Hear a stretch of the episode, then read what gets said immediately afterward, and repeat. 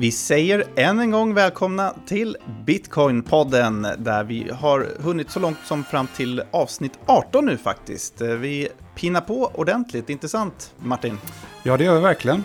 Det kommer ett nytt avsnitt varje vecka. Hur är läget? Det är bra. Hur var fjällvandringen? Uh, ja, det blev faktiskt ingen fjällvandring. Utan eh, vi, tanken var att vi skulle ut och vandra i fjällen, jag och min bror. Men en av mina kollegor på Trio, eh, inte att säga något namn, men han jobbar på kundtjänst, sa att det i princip var eh, en death wish att gå och vandra i fjällen så här tidigt. Mm -hmm. eh, att det var väldigt kallt och det kunde snöa och sådär. Så att det var bättre att vänta. Så att vi kom så långt till som Värmland istället, Arvika för att vara mer exakt trevligt mm. ändå att ni kom iväg. Ja, men det är härligt att komma ut i naturen faktiskt. Eh, man, har inte, man gör inte det när man bor i Stockholm på samma sätt som kanske när man bor utanför storstäderna. Mm. Så det var väldigt härligt. Nu den här veckan eh, har vi som vanligt eh, rapporterat om en hel del spännande som hänt i den så kallade kryptovärlden på eh, kryptonyhetssajten Trio News där jag är chefredaktör. Eh, och några av de sakerna då så ska vi prata om idag. Nyhetsflödet är ju inte sällan oerhört intensivt i den här branschen. Blir det inte nästan utmattande att följa? Nej, alltså är man intresserad av liksom bitcoin och, och hela liksom den här industrin så är det egentligen bara kul att hålla sig um, uppdaterad skulle jag säga. Um, så att, uh, inte för min del.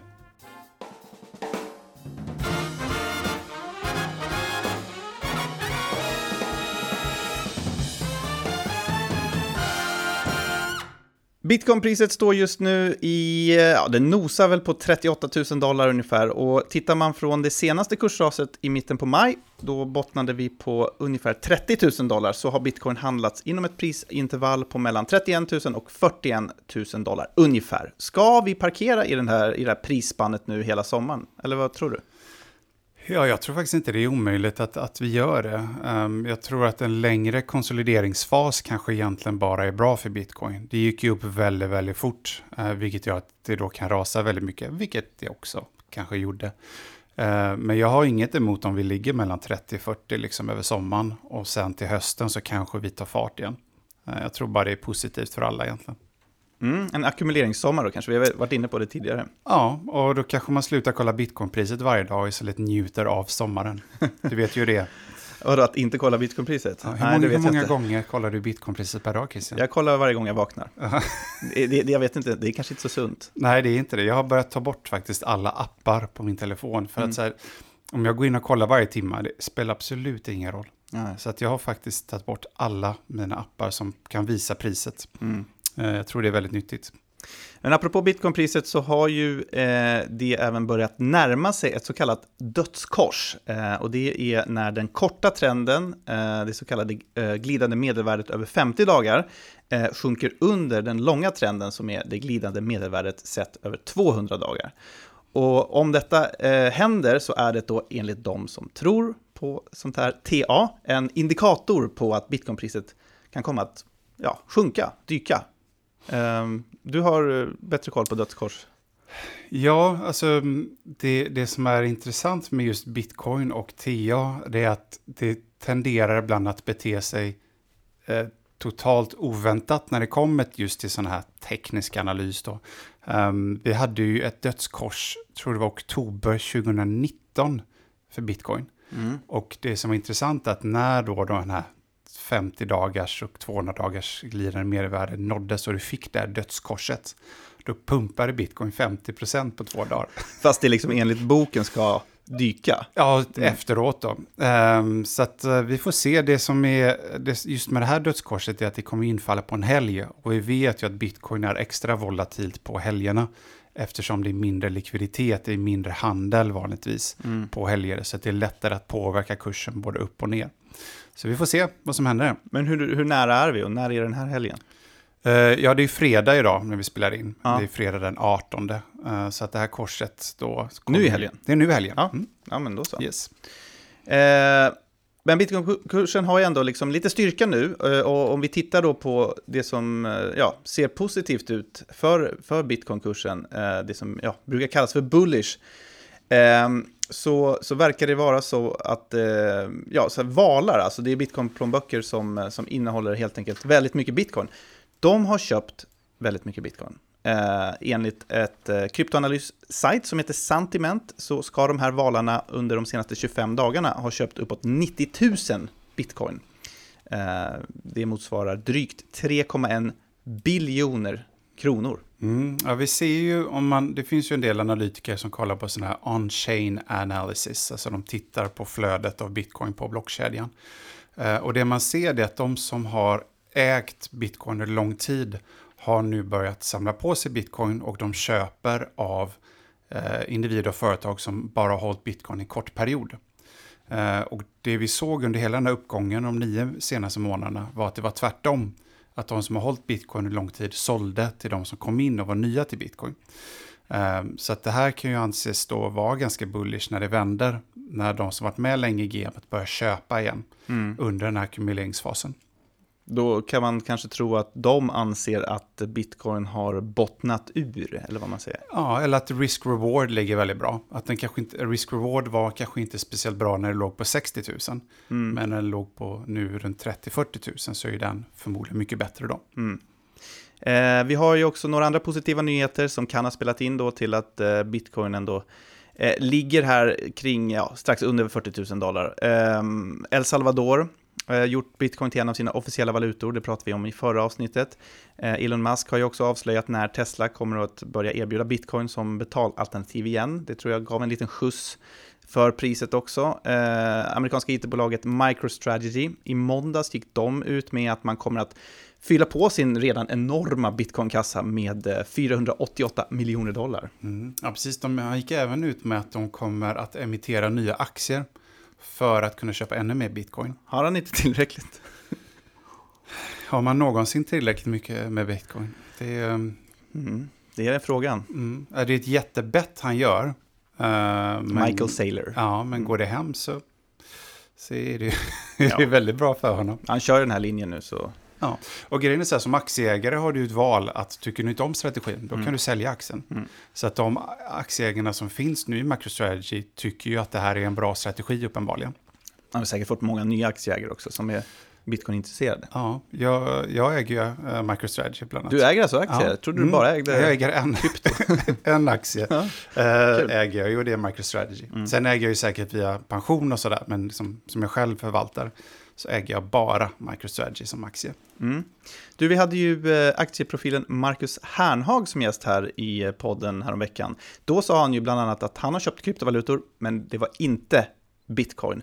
Men häromdagen så berättade du att han har twittrat att han nu börjar svänga, eller att han blir sugen nu åtminstone. Mm, precis, jag skrev en, en tweet för ungefär en vecka sedan att, att mm, alltså ens allokation eller allokering till bitcoin ökar i takt med hur bra du förstår bitcoin. Mm.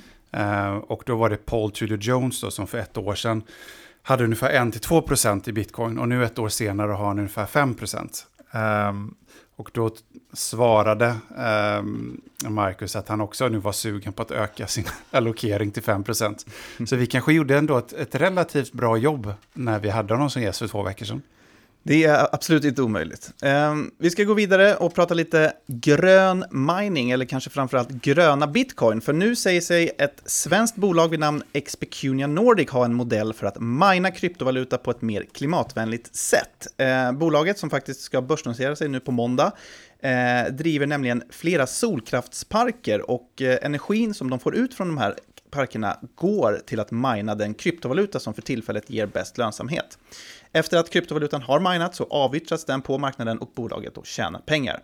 Tidigare i veckan så meddelade Expecunia också att man eh, inleder ett samarbete med det svenska kryptoföretaget Gobit som kanske är mest känt för att ligga bakom mm, kryptoväxlaren BTCX. Eh, och det här samarbetet innebär att Expecunia eh, på den nordiska marknaden kommer att sälja sina nyminade kryptovalutor exklusivt till Gobit. Det handlar eh, alltså lite om vad man skulle kunna kalla för gröna bitcoin. Eh, och det ska vi säga alltså, det här är också lite av en större global trend också, även i kryptobranschen. Eh, Elon Musk gick ju till exempel nyligen ut med att Tesla kommer att börja erbjuda bitcoin som betalalternativ igen så fort mining av, av bitcoin görs med minst 50% grön energi. Eh, I tider där man behöver tänka på miljön och man behöver tänka på klimatavtryck, kan inte det här med grön mining och gröna bitcoin vara något positivt? Vad tänker du? Jag, jag vill ju inte vara den som är negativ till allting. Jag, alltså, grön mining har jag väl inget emot, men jag är emot konceptet gröna bitcoin. Um, och, och, och, min bakgrund till det är att jag, har liksom, jag tycker det är bra att, att, att mining blir mer och mer grön. Jag tror det är dit vi måste gå. Eh, men jag tycker det är fel att marknadsföra gröna bitcoin. Ehm, och så om man tittar generellt så ungefär 40-50% av all mining i världen idag sker med hjälp av förnybara energikällor. Och om man tittar liksom på energimixen överlag, över hela liksom den här energigriden som finns i världen, så kommer bara 12% från förnybara energikällor.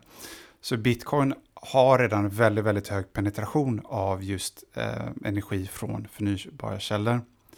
Och så här, en av bitcoins viktigaste monetära egenskaper är att bitcoin är fungibel, det vill säga att en bitcoin är lika med en bitcoin. Om vi bör dela upp bitcoin i gröna och bruna bitcoin så liksom försvinner en del av de här egenskaperna som gör bitcoin till väldigt bra, hårda pengar. Alltså typ rena och smutsiga? Liksom. Ja, men ja. lite så. Det här har minats av liksom en ren miner, det här har minats av en smutsig miner. Eh, för det måste tänka att det här är egentligen bara marknadsföring. För att om du säger att du går och skaffar en, eh, du går och köper liksom en grön eh, bitcoin liksom. Mm. Och så börjar du använda den. Den gröna bitcoinen kommer ju så småningom att blandas med andra bruna bitcoin. Så att det är liksom, i, det långa loppet så, så, så alla UTXOs då som händer kommer ju blandas fram och tillbaka. Mm. Så att, och det är så här, det, kommer flera tusen olika UT, UT, UTXOs.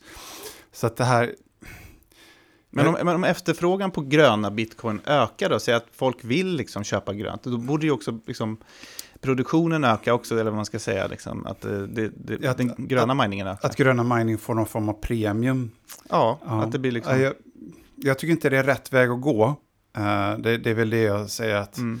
Att vi vet att till exempel Marathon, de är ju en stor amerikansk miner, de har ju uh, eh, 6% av ungefär den totala hashraten. De, eh, för ungefär en månad sedan så minar de någonting som de kallar för ett OFAC compliant block. Det vill säga de, de minade ett block som bara innehöll transaktioner som de ansåg um, vara liksom godkända enligt den lagen som råder då i USA. Mm. Uh, och då använder de de här chain analysis-verktygen. Och då, vi, då, har vi ytterligare ett problem för en av uh, bitcoins mest liksom fundamentala egenskaper är att det inte går att censurera. Men om miners börjar liksom censurera vilka transaktioner som ska gå med i blocken, då försvinner en av de viktigaste egenskaperna i bitcoin. Och det är lite samma sak jag tycker då när man börjar prata om grun, gröna och bruna bitcoin. En bitcoin ska alltid vara lika med en bitcoin. Jag tycker det är ett otroligt viktigt eh, egenskap och jag tycker inte vi ska gå ifrån det.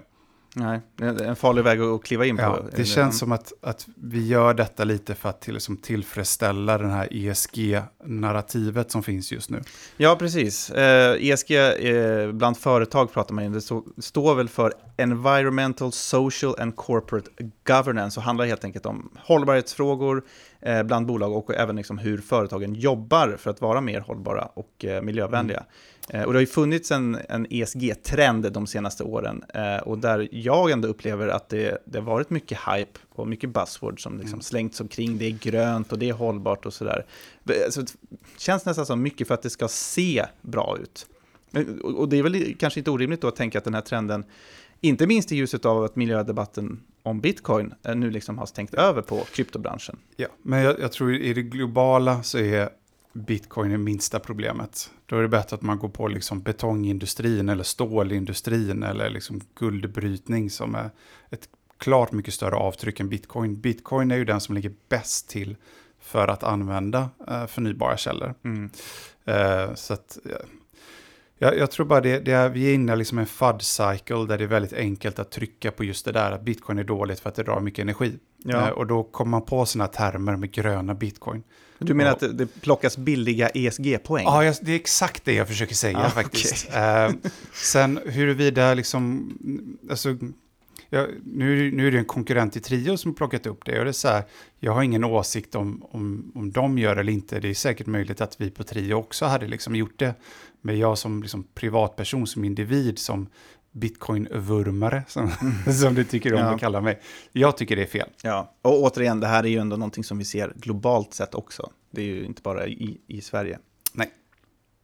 Eh, jag tänkte också på eh, hur man skulle kunna komma till bukt med den här, den här miljöproblematiken, miljöfrågan. Eh, att politikerna skulle kunna steppa in. Eh, stater skulle ju kunna kliva in till exempel och förbjuda bitcoin mining eh, som använder just smutsig el. Eh, och det kan de ju göra då genom att använda, eller införa en ny skatt, en koldioxidskatt till exempel. Är det kanske det som, som krävs det är också svårt för att det är globalt. Det finns ju inte en eh, stat för hela världen, så det måste ju koordineras. Att, Nej, ja. mining är ju det att det, du går ju att flytta på det. Det är en liksom väldigt portabel industri. Um, och tittar vi på Sverige så kommer ju i princip all vår energi antingen från förnybara källor eller kärnkraft. Uh, så att inga bitcoin i Sverige minas ju med fossila bränslen. Mm. Så i Sverige ser jag inte hur vi kan liksom eh, lagstifta kring liksom smutsig, bit, smutsig bitcoinbrytning. Eh, och svensk lag eh, råder ju inte, eller gäller ju inte i andra länder.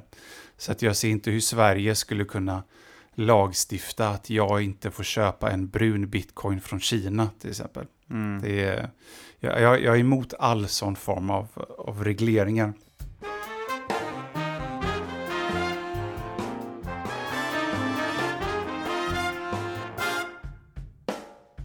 Bitcoinpodden är den här veckan sponsrade av den svenska kryptobörsen Trio. Och Martin, du är ju förutom krönikör på Trio News och även bisittare här i podden, också CFO på Trio. Mm. Eh, om man jämför med andra aktörer, vad skulle du säga är fördelarna med Trio?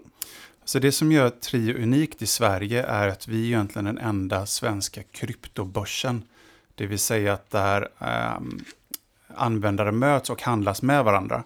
Och det gör att man kan hålla nere priset väldigt mycket. Så Trio har eh, Sveriges lägsta avgift. Vi har bara 1,8 procent när du köper eller säljer bitcoin. Um, och vi är också det enda svenska bolaget som erbjuder eh, våra kunder en plånbok. Det vill säga att om du inte vill ha den här bitcoin själv, alltså på en plånbok eller dator, så har du möjlighet att lagra dem hos Trio och det är ingenting vi liksom tar extra betalt för. Um, och vi har även, uh, det är inte vi som säger det, det är, det är våra kunder, men att vi har Sveriges trevligaste kundtjänst. Så det är väl värt att testa det, skulle jag vilja säga. Mm. Gå in på trio.se och signa upp idag. Tack, Trio!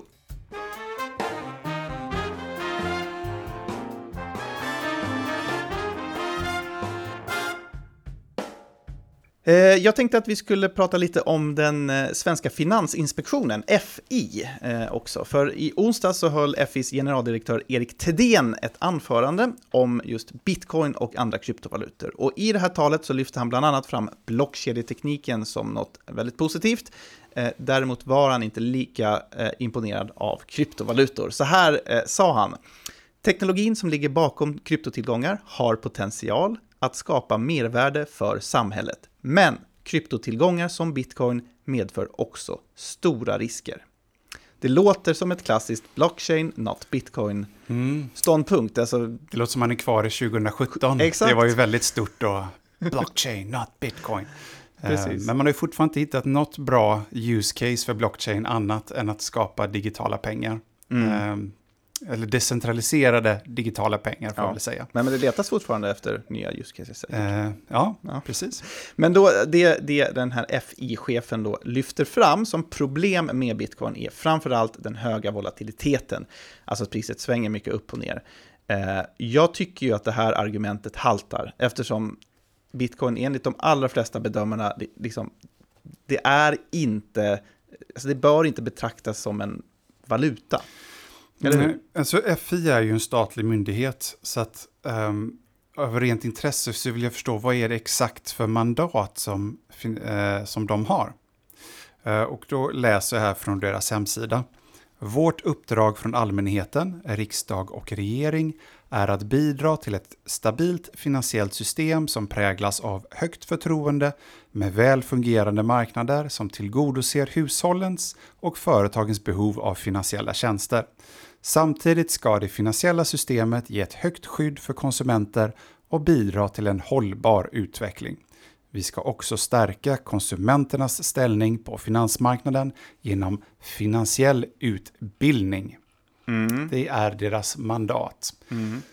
Och jag tycker det är eh, ett sätt väldigt bra att de försöker ge ett visst konsumentskydd för eh, när det gäller exempelvis bitcoin, speciellt när det kommer till scams. Så de har ju eh, gått ut på sin hemsida och listat då vilka ehm, varumärken som är, som vi vet är kopplade till scams. Mm. Typ Bitcoin Code, Bitcoin Millionaire, alla de här liksom. De har en varningslista va? En Ja, varningslista det. kanske. Man kan gå in och söka. Men jag tycker de går för långt, eller kanske Erik som går för långt, när han börjar liksom säga att eh, saker som att proof of stake är bättre än proof of work. Eh, jag tycker inte det är någonting som kanske ingår i deras eh, uppdrag att liksom ha en åsikt kring. Ja, och Proof of Work är ju det som Bitcoin har kan man säga. Proof of Stake är det som Ethereum är på väg till att byta till Ja, helt enkelt. Och det som Car- Cardano redan har implementerat. Men, men vad har du emot Proof of eh, Stake då? Alltså proof of stake för mig är eh, lite som att du tar det nuvarande fiat-systemet men du för in det i en blockchain world. Det vill säga att de som redan har väldigt mycket pengar kan bara stakea dem och så får de liksom avkastning på det. Det Medan proof of work är på riktigt en, alltså ett kapitalistiskt system. Att du måste spendera väldigt mycket pengar men det är inte ens säker på att du får någonting för det. Utan du kan ha jättemycket miners, men du måste fortfarande hitta billigast el.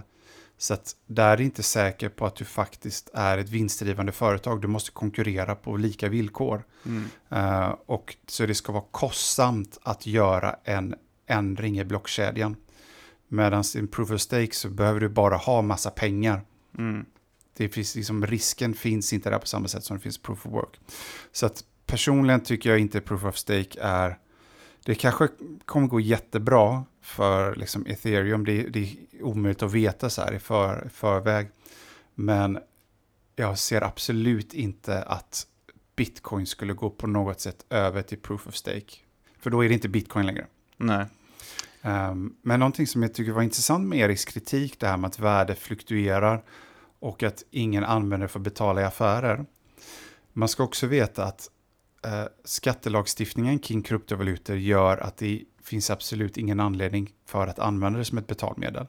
Att du måste liksom registrera eller skatta för varenda transaktion som du gör. Mm. Varje avyttring. Ja, varje avyttring. Mm. Det finns inget incitament då att använda det i handel. Um, Nej, så det är krångligt, absolut. Eh, Mm. Thedéen var ju även inne på, på själva bitcoin-nätverket som han tycker är alldeles för långsamt mm. eh, då för att kunna hantera stora eh, mängder Tror betalningar. du att han har hört talas om, ehm, om Lightning Network? Nej, jag, tror, alltså, jag, jag vet inte, För men det det, det, låter är- ju inte som det. Nej, för man har ju hört den här kritiken nu när El Salvador då har Mm. gjort det till en laglig betalningsvaluta. Och många här, men hur ska det gå? Eh, det, du kan ju bara göra sju transaktioner per sekund och de har ju fem miljoner invånare.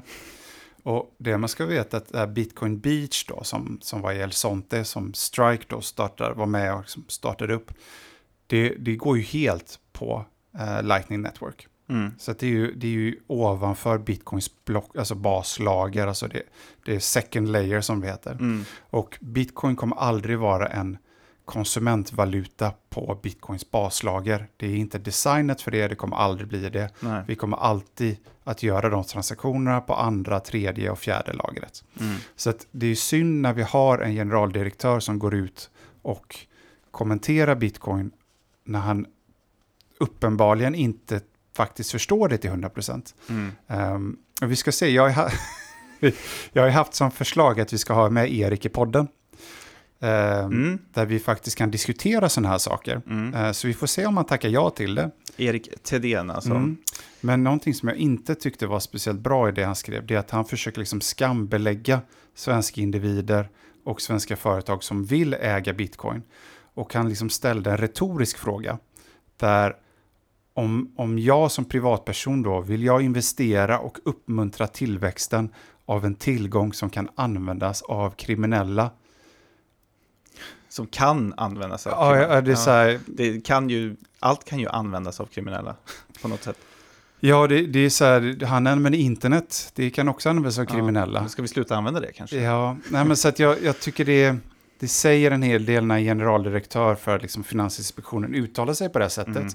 Och jag tycker det är synd för att det är väldigt bakåtsträvande. Ja. Det var många som tyckte internet var jättefarligt när det kom. Och det har ju om något gjort vårt samhälle mycket, mycket bättre och mycket öppnare. Mm. Eh, det som fanns lite substans i, i det han tog upp kan ju vara klimatfrågan, men eh, den har vi pratat om tidigare. Men det, men det här uttalandet eh, från det är ju FIs generaldirektör, det är ju bara egentligen ett i raden av kritikuttalanden från, eh, om bitcoin Mm. från finansmän den senaste tiden. Precis, och än en gång, jag tycker man ska kritisera. Jag tycker det är fullt normalt att kritisera, men man ska göra det om man har bra belägg. Mm. Och jag tycker inte det finns någon i Sverige idag som har det.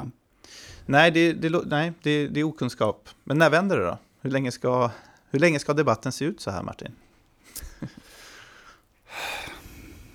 Alltså jag tror i Sverige kommer det fortsätta ett bra tag, för i Sverige ses bitcoin framförallt, eh, det ses framförallt som liksom ett spekulationsobjekt. Eh, men jag tror ingen i El Salvador, eller Paraguay eller Argentina ser det som spekulation. Nej. Ehm, De fick ju lite pullback också i och för sig, när de sträckte ut handen till Världsbanken El Salvador. ja, IMF menar du? Ja, Mm. Ehm, ja, men det är klart, det går ju emot liksom vad de själv vill. De vill ju att, att de här fattiga länderna ska belåna sig och liksom bli skyldiga då pengar till, eh, till IMF, för då har de lite mer kontroll över de här länderna. mm. Så nu gör ju det El Salvador gör ju ett, ett stort långfinger och säger att vi behöver inte er. Vi, vi tror vi klarar oss bättre. Mm. Ehm, men eh, nej, jag ser inte att den svenska debatten eh, vänder riktigt än. Det, det tror jag inte. Vi ska gå vidare nu eh, och prata lite om eh, Bitcoin-nätverkets största uppdatering på fyra år, nämligen Taproot heter den. Eh, För Mm. nu är det klart att den uppdateringen ska genomföras.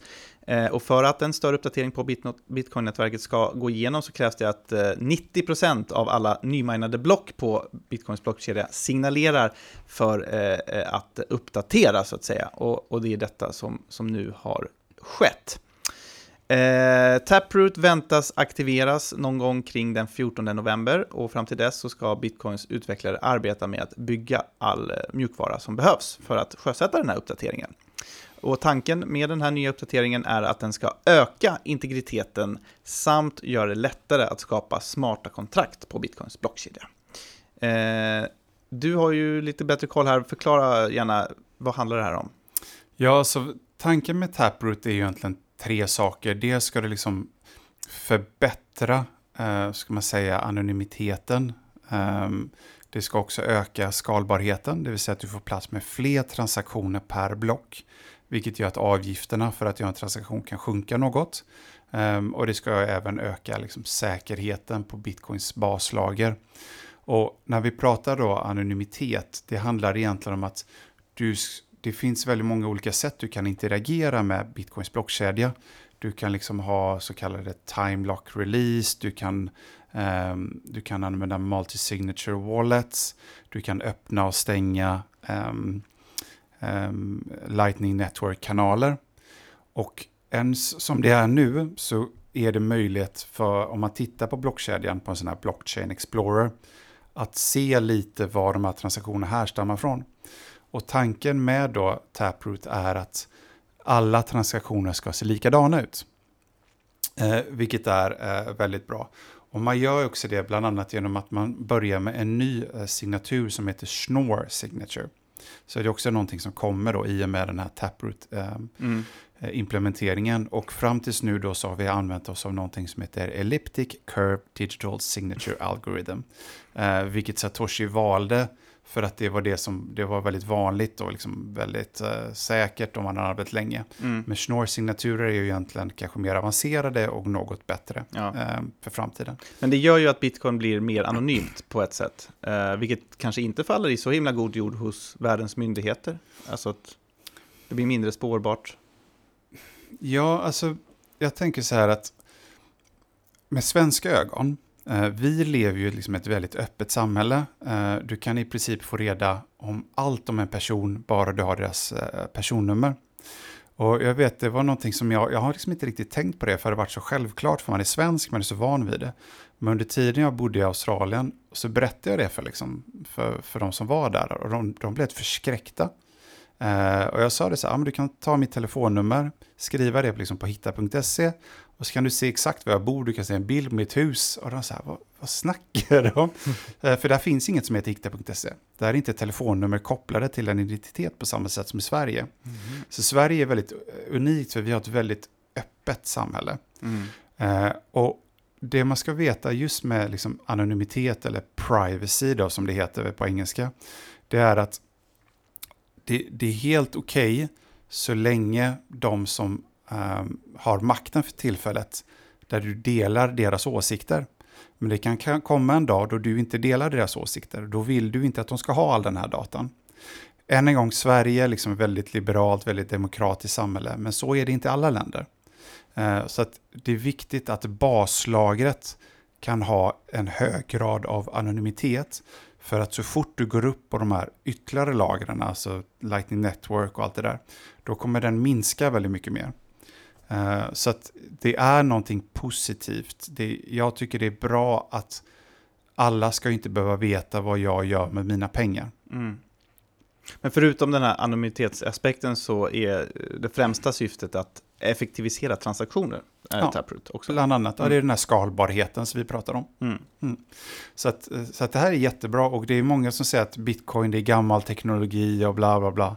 Uh, men här har vi liksom någonting som är väldigt modernt och som vi lyckas implementera uh, över en, liksom en, en relativt lång period. Liksom vi skyndar långsamt kan man säga. Det, det är inte så här liksom uh, move fast, break fast. Utan man tar sin tid, man har liksom debatterat det här under fyra år och kommit fram till att så här ska vi implementera det, vi ska ha liksom minor signaling. Och nu har vi kommit fram till ett, ett datum och det är jättebra på alla sätt. Mm, 14 november eh, är det preliminärt i alla fall. Mm. Eh, I veckan så kom också nyheten om att två stycken kryptobolag, det är norska Arcane Crypto och schweiziska Valor, nu har inlett ett samarbete som går ut på att Valor ska börja sälja ett certifikat vars värde baseras på Arcane Assets, och det är Arcane Cryptos kryptofond. Hur stort är det här? Alltså jag tycker det är jättestort. Det är jättekul att ha ännu en produkt eh, kopplat till kryptovalutor som man kan köpa i sitt ISK. Mm. Um, för alla andra har egentligen bara varit vanliga eh, certifikat, vilket har gett liksom en exponering 1 till 1 till priset. Nu har vi liksom en aktivt förvaltad produkt, där om man tror att Erik Walls fond med hjälp av olika strategier kan slå eh, bitcoin eller liksom ett kryptovalutaindex, så det, kan det vara en ganska rolig eller bra liten krydda i en portfölj, om man vill ha liksom öka lite sin riskaptit. Mm. Eh, ett exempel på det eh, var, eh, Erik gick väl ut där, tror jag för en månad sedan, att han hade lagt en short, alltså han hade kortat Doge BTC-paret. För att Dogecoin hade gått upp väldigt mycket snabbare än vad Bitcoin hade gjort. Mm. Så då var hans tanke att, eh, att Bitcoin borde i så fall öka mer i pris än Dogecoin och då kan du liksom shorta det paret.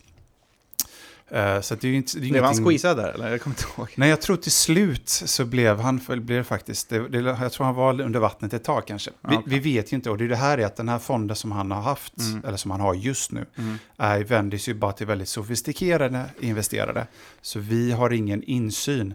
Um, och det kan vara intressant också att veta att Erik delade kontor med Trio fram till ungefär en månad sedan. Så han satt ju här med sina 28 dataskärmar liksom. men, men vi visste ju inte vad han gjorde. Nej. Han berättade inte för oss. Eh, De vi, får inte berätta så mycket nej, på grund av regler och Vi, vi hade liksom mm. ingen insyn. Mm. Nu blir det ju väldigt mer transparent vad, mm. vad han sysslar med. Uh, och, uh, så att ju fler finansiella produkter mm. kopplat till bitcoin och kryptovalutor, desto bättre. Så, att, uh, så att jag tycker det är jättekul ja. och jag kommer säkert lägga en, en liten peng i det. Och som jag har förstått det, om man har ägt andelar hittills i den här fonden eh, eh, så, så har man bara fått betala fondavgift på det som fonden överpresterar mot bitcoin. Alltså att man liksom alltid har en exponering mot bitcoin, men att man inte behöver betala avgift mot just den exponeringen, utan på, mot andra bara. Det är en ganska vanlig um, fee-modell eller prismodell för en hedgefond. Det är något som kallas för 220. Mm. Så att du tar 2% i avgift för fondens totala värde. Alltså, och sen så tar du 20% på överavkastningen mot ett index. Så att om eh, vi säger att bitcoin har, ja, men i snitt så är det 200% per år. Eh, men hans fond över, eh, eller har avkastat 300%. Mm. Då så tar hans fond betalt 20% på överavkastningen, vilket är 100%. Just det. Så det är så det, det brukar se ut. Sen har de, de här priserna har gått ner något. Eh, jag har sett 110 och sådana just för att eh, många har inte lyckats slå, alltså nu pratar vi den traditionella finansvärlden, mm. har inte lyckats slå index. Och då är det så här, ska du betala 2% för någon som inte slår index? Um, så att, um, Men jag känner igen det där uttrycket tror jag från Billions. Bill, uh, ja, den här tv-serien. De mm. pratar om 220. Ja. Det är ju något som är väldigt vanligt i liksom hedgefondvärlden. Just det. Um, och det låter också ganska coolt när man säger det. 220. ja, eh, Arcane och Valor då, de har skrivit på ett så kallat avsiktsavtal för den här eh, satsningen. Mm. Eh, så ett slutgiltigt avtal och en plan för att lansera den här nya börshandlade produkten, den väntas komma senare i år. Mm. Så det är inte än, men det kommer. Jättespännande, mm. verkligen. Mm. Men det var nog allt som vi hade att bjuda på idag. Eh, en rimlig uppdatering om senaste nytt i kryptovärlden, mm. eller vad tycker du? Vem vet vad som händer nästa vecka? Förmodligen väldigt mycket, mm. som vanligt. Kul ju. Eh, vi är tillbaka nästa vecka som vanligt. Hör oss igen då och till dess så önskar vi en trevlig helg och en trevlig kryptovecka. Yes. Och vi hoppas att Sverige slår Slovakien idag också. Precis. När det här spelas in har den matchen inte sänts. Precis. Mm. Ha det fint. Hej då! Hej då!